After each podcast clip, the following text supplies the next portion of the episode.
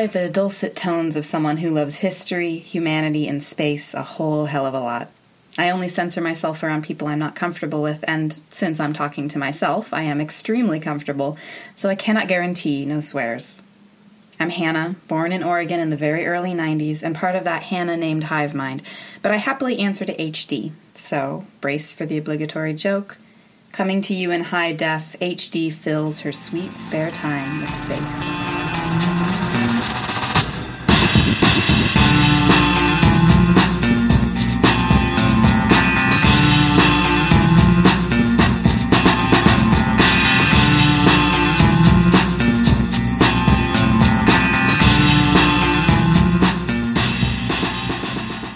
This one's for you, Sika.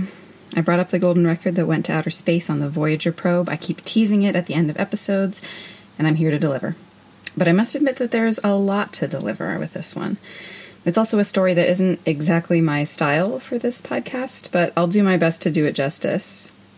As the Princess Bride puts it, this is a kissing story, there's probably more of those than I think there are in the astronomy world because astronomers are human and kissing can be nice, but I honestly didn't realize there were kissing stories in astronomy until I saw an episode of Drunk History, which is a very good show. They swear more than me, but they also bleep it out. I don't know if that improves anything. Anyway, I'll jump right in. I mentioned in my episode on satellites, spacecraft, and probes that Voyager 1 and 2 were originally part of the Mariner line of space probes. All the mariners were sent out to fly by the various planets in our solar system, check them out, map them, all that good stuff. Voyager 1 and 2 were set to do the same thing, checking out Jupiter and Saturn. But because they were going to go by the gas giants, they were also going to be chucked out into deep space at the end of their missions, kind of just inevitably. Scientists realized that this was an incredible opportunity. Space exploration is expensive as hell, so if you can cram more and more missions into a piece of spacefaring machinery, you go for it. The scientists on the Voyager project decided to use their spacecraft as an opportunity to commune with anyone who could find these little guys. Star Wars had just come out. They wanted to talk to aliens. The topic of extraterrestrial life is a whole podcast episode unto itself. I get all caught up in the linguistics of aliens. I thought Arrival would be a way better movie than it was because I was so hyped for the alien linguistics. Quick book recommendation if you are curious about alien linguistics and also can handle some very dark content, I highly, highly recommend Mary Doria Russell's The Sparrow. It changed my life. It's about a Jesuit mission to a distant planet that beamed music to Earth. It was set in the future when it came out in 1996, but that future's creeping closer every day, and we still haven't excavated asteroids for space travel yet. Where's my space asteroid? Anyway, the astronomers and engineers working on Voyager 1 and 2 realized that they could use these spacecraft, which were not going to stick around our solar system, to maybe communicate with extragalactic entities. In order to put together something that would express the breadth and depth of both the planet Earth and the life that inhabits it, and they came up with this idea late in the game. So NASA hired a guy named Carl Sagan, who, well, he was a polymath, which is kind of rare in astronomy. It's a field that really celebrates intense focus and specialization. There are very specific things to learn about, and you want one person lasering in on that task. Carl Sagan was denied tenure at Harvard, likely because he wasn't dedicated enough to one single area of study, but he got snapped up to teach astronomy at Cornell in 1968. He did it all, if all was science concerned with outer space and the Earth and humanity itself. He had his theories about what Venus was like before we sent probes to check, and I'm relieved to say that he didn't think it was a habitable planet. He realized that the planet has a very strong greenhouse effect in the atmosphere that makes it not conducive for life. Later, after we got images from other Mariner probes sent to Mars, he contributed to the realization that the pictures of Mars' surface that showed changing surface features were not reflecting seasonal changes in vegetation on Mars, but were actually dust storms. He did speculate on whether the moon might have life beneath its surface, though. It's really strange reading about all of these different theories about what life could exist on other planets, knowing now that it's all just rocks out there. It would have been so much more fun to think about what life could exist on other bodies in space than it is to know now that there isn't anything alive in our solar system that we can talk to, unfortunately. Interestingly, Carl Sagan didn't believe in UFOs, but he did believe in alien life. He didn't think aliens made it to Earth to visit us, but he worked with the radio astronomer Frank Drake, who is known for the Drake equation, which estimates the abundance of aliens capable of communication. I was delighted to discover that Sagan wrote Contact, that movie with Jodie Foster. He wrote the novelization, and I think he also worked on the screenplay as well. I really liked that movie. I have some very clear memories of hearing my parents watching it downstairs while I had my aggressive childhood insomnia upstairs. And instead of trying to sleep, I tried to hear what was happening in that movie. I was always fascinated by things I wasn't allowed to watch or read because I was too young. I did watch Contact when I was in college, I think, and I loved it, but it was a very different movie from whatever I'd imagined when I was kneeling on that scratchy carpet, ear to the door, poised to jump back in bed if my parents came to check on me. This is a bit of a meandering podcast, huh? I'm sorry, I'll focus. I'm kind of I'm recording this at night, so it's uh, very dark here in my closet. Sagan wrote a dozen books, including The Dragons of Eden, which was a nonfiction book published in 1977 that won the Pulitzer Prize. The subtitle on that book is Speculations on the Evolution of Human Intelligence, which definitely has me intrigued. He also worked on a lot of NASA robotics missions, he edited scientific journals, and this whole adventure with the Voyager probes was in 1977, so he actually hadn't even done his television show Cosmos yet, which I will talk about later. Sagan was a speaker and an educator, as well as an astrophysicist and planetary scientist, and he was always doing interviews and stuff with magazines. I think he was doing something similar to what I'm doing with this podcast, trying to explain space and astronomy to the average person. It's really impressive how much he did in the world how many people's lives he touched. He was on his second marriage when he was asked to work on whatever device NASA was going to send to space on the Voyager probes. This marriage was to Linda Salzman, an artist who was also involved in the project. They'd been married since 1968 and had one kid together, Nick, who was pretty young at the time. We're going to take a quick science detour right now to talk about why a record was chosen as the device to be sent off into deep space. We'll get back to Sagan and this Golden Record project, but why a record? At the time, in the 1970s, the top of the line, newfangled audio playing device was the 8 track tape. I grew up with a better version of these, the cassette tape, that could hold more than eight songs on it, and actually, my current car has a tape deck in it, which I use to plug my music into now through my iPhone. Technology is incredible. so, eight tracks record music and other audio onto a magnetic tape that was just one big loop. You couldn't rewind it, and it played forever, theoretically, with a big click noise when it ran into the metal sensing strip that joined the two ends of the tape to make the loop. The problem was, eight tracks used magnetic recording techniques. Space is really aggressive about magnets, as there's a lot of radiation out there, as well as magnetic fields generated by Earth and other planets. Tapes also decay when exposed to heat, and who knows what they'd face in the depths of our galaxy. A space message recorded on a tape would decay long before it was found. Frank Drake, who I mentioned and who was involved with the project as well, he proposed using a record, these discs are still popular, mostly with hipsters where I live, but a lot of bands still release their albums as records, kind of as a collector's item. You've probably seen this, like getting the vinyl edition of an album. These are made when a stylus cuts microscopic grooves into the record as a sound is piped in. Sound creates waves strong enough to move the stylus and carve these sounds into the material. And then, when you drop a needle in those grooves again later, the sound will play back. The process for creating multiple records is really involved, but you get the same results every time, and it's extremely permanent. One estimate stated that a suitably shielded phonograph record would last hundreds of millions of years in interstellar space. Any decay would be the slow erosion of micrometeoroid impacts. The Voyager team concluded that a copper record, coated in gold, would satisfy the thermal and magnetic requirements of the Voyager probes. If you're a record nerd, it might be interesting to learn that the Voyager records were designed to revolve at 16 and two thirds revolutions per minute, which is half the speed of a conventional record. This bumped up the length of the possible recording, but even then it was still just 90 minutes of possible message to the stars. The process of figuring out how to convey the complete geographical, historical, and cultural variety of Earth in 90 minutes or less was a painful one. These guys had seven months to put this together. Among the Western music included was Beethoven's Fifth Symphony, uh, the one that goes dun dun dun dun. Uh, they also included Chuck Berry's Johnny B. Goode. Smithsonian Magazine says that some people objected to how juvenile this particular song was, and the guy who argued against including it was Alan Lomax.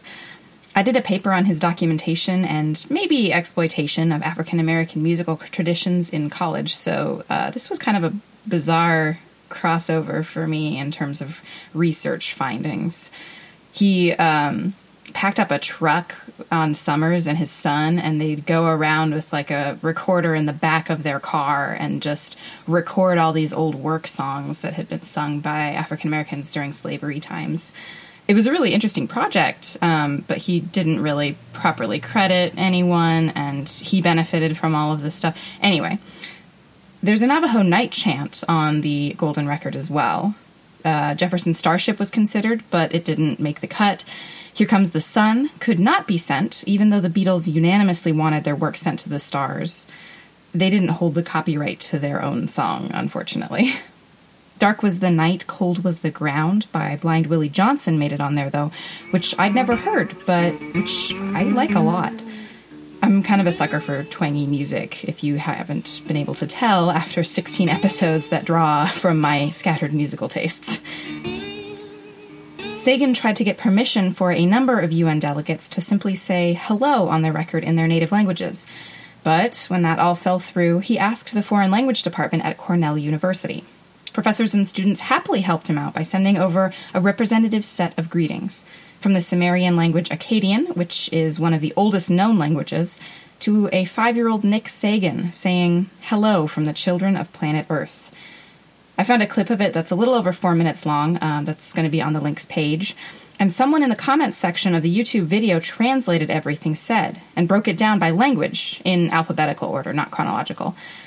I don't know about the accuracy, but I was impressed that they bothered to post that there. It's really useful to see what constitutes a greeting. There's everything from a simple shalom to a greeting in the Chinese dialect Amoy that runs Friends of Space, how are you all? Have you eaten yet? Come visit us if you have time. Some wise ass apparently said in Swedish, Greetings from a computer programmer in the little university town of Ithaca on the planet Earth. There's some beautiful greetings in there, though.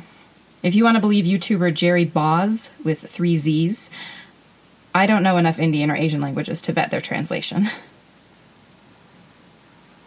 The team also put images and photographs onto the record. Some Ansel Adams photos made it on there. Uh, he's one of my mom's favorite photographers of very beautiful landscapes. There are also some pictures from the Olympics, textbook drawings of a man and a pregnant woman that actually had to be doctored because NASA thought that nudity was a bad idea to include on the record. Uh, there's some demonstrations of eating, licking, and drinking, and DNA structures in case aliens are put together the same way that humans are. Ultimately, the Voyager probes contained either 115 images, 116, or 118, depending on the source that I found. They're electronically recorded in binary on the record, but there's also images on the record itself or on the protective case. Each golden record sent out on the Voyager 1 or 2 is protected in an aluminum jacket that also holds a cartridge and a needle needed to play the record. Carved into this jacket are some of the icons that will, in as universal terms as the team could manage, show aliens how to play the record and find us in the universe. I'm definitely including a link that has the iconography and descriptions of what it all means because it's very detailed. Sagan's team included a map to get to our solar system based on 14 pulsars, and it looks like a bunch of lines all converging at one point, which is presumably the Earth. But the lines are made out of binary code that defines the frequency of the pulses from these stars. If you don't remember what pulsars are or what standard candles are, you can go back and listen to episode 6. I talk about it there. The Golden Record team deliberately chose not to include any images of war, poverty, disease, crime, religion, or ideology. When they were trying to include pictures of architectural feats, the team included the Taj Mahal, specifically because it was not built in honor of any god. It was built by the Mughal Emperor Shah Jahan in honor of his late wife, Mumtaz Mahal. Along with the images are 90 minutes of music, greetings in 55 human languages, an audio essay that includes bubbling mud pots, crickets, a crying baby being comforted by a mother, car sounds, wind and rain, Morse code tapping out ad astra per aspera, which means to the stars through hard work in Latin. There's barking dogs and the roaring of the three stage Saturn V disposable rocket lifting off. There's also a bunch of United Nations greetings that the sound mixer on the project, Timothy Ferris, mixed with whale song, just for fun. and there's a statement from President Jimmy Carter and the brainwaves of a young woman in love. Yeah, that last one stands out a bit, doesn't it? Ann Druyan was the creative director of the Golden Record Project, which was actually called the Voyager Interstellar Message Project. She and Sagan knew each other for a few years before this collaboration and worked together on this project at the frantic pace such a monumental undertaking deserves. She had the idea to include an electroencephalography recording, which is, uh, you could also call it an EEG readout. These things show brainwave activity by measuring the electrical impulses of neurons firing in the brain. In Druyan's own words, quote, We know that EEG patterns register some changes in thought. Would it be possible, I wondered, for a highly advanced technology of several million years from now to actually decipher human thoughts? Because she came up with the idea, her colleagues volunteered her to get the EEG scan. It was scheduled for June 3, 1977. Druyan would have electrodes stuck to her head, and the scan would last for an hour. She says she prepared, quote, a mental itinerary of the ideas and individuals of history whose memory I hoped to perpetuate.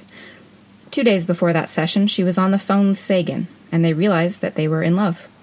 They got engaged over the phone while Sagan was still married to Linda Salzman, and while they had never even gone on a date, never kissed, never had a romantic moment together.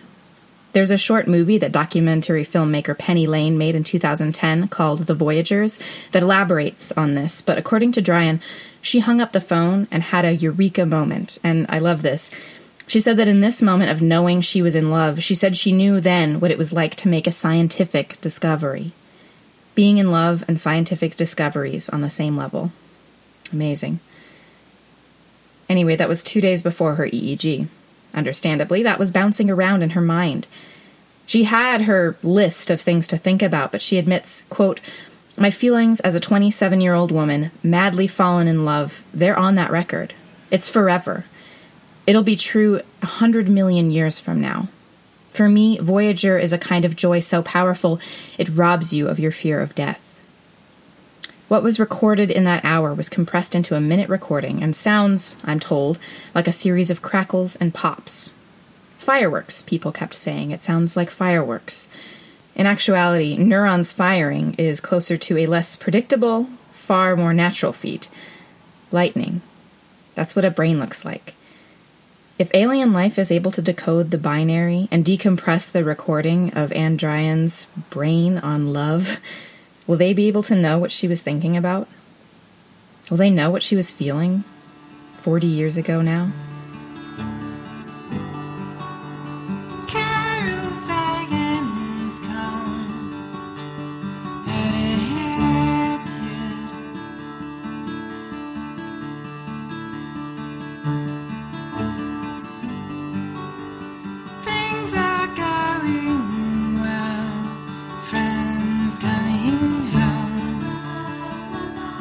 Voyager 1 and 2 both launched in 1977. Voyager 1 discovered active volcanoes on Io, spotted Jupiter's ring system, approached Saturn's moon Titan in 1980, and investigated Saturn's rings. It then took off into the outer reaches of space. Voyager 2 investigated Jupiter's moon Europa and several of Saturn's moons, then went on to approach Uranus in 1986. It discovered that planet's wonky magnetosphere and dark ring system. It managed to photograph Neptune in 1989 and discovered six new moons and the planet's rings, and did a quick peek at Neptune's moon Triton. Then it too took off for the outer reaches of space. Voyager 1 is the most distant human made object in the universe. Over five years ago, in 2012, Voyager 1 crossed out of the heliosphere and into interstellar space, meaning it is officially outside of the Sun's magnetic field and into the region of space that contains material ejected by the deaths of nearby stars millions of years ago. Voyager 2 isn't in interstellar space yet, but people are interested to see what they can learn when it crosses into the heliosheath, the outermost layer of the heliosphere. Engineers turned off Voyager 2's power as it headed towards the edges of our solar system, so maybe they can actually switch it back on to gather data. I'm not familiar with these kinds of long distance pilotings, but I feel like that's too far away to get to.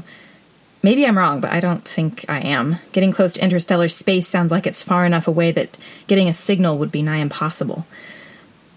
Interestingly and disappointingly, the most probable finders of Voyager 1 and 2 and their golden records will be human beings.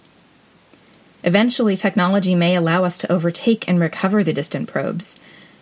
Author and sci fi nerd Arthur C. Clarke considered this possibility and made a suggestion that wasn't taken up, as far as I can tell. He said that they should add a note to the Golden Record Please leave me alone, let me go to the stars. Ann Druyan and Carl Sagan were married in 1981, after Sagan's messy and pretty public divorce from Linda Salzman, and after Druyan and Sagan had already begun to work together on the show that would make him famous Cosmos, which was subtitled A Personal Voyage. It was yet another way for Sagan to bring science to the average person, and it was wildly successful. I haven't seen any of it except some of the cheesy bits that people make gifs of on the internet. The show only had one season that ran in 1980, but it cemented Sagan as the face of astronomy. He's still extremely well known. They did a okay, uh well not a remake, but maybe an homage, an update an expansion of Cosmos that was subtitled A Space Time Odyssey, and that ran for a season in 2014. I did watch that one, presented by Neil deGrasse Tyson, and with that lovely mix of history and scientific progress that I strive for in this podcast. Druyan was the co writer on the first Cosmos and a writer in the production team of the more recent season of the show.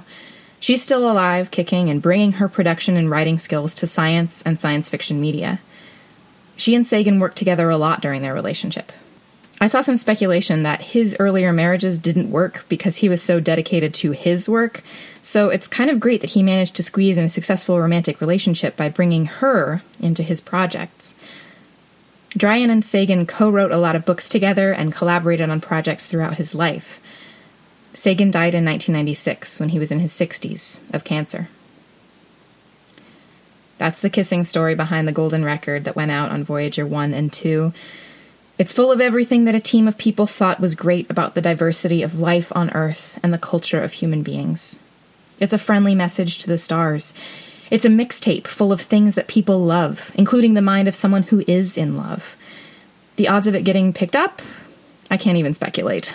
Space is vast and the stars are distant, and the Voyagers can't be bigger than a kid's swimming pool. But they're a message of love, and an invitation.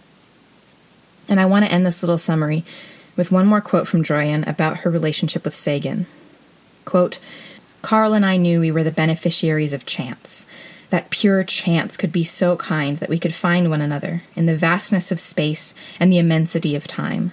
We knew that every moment should be cherished as the precious and unlikely coincidence that it was.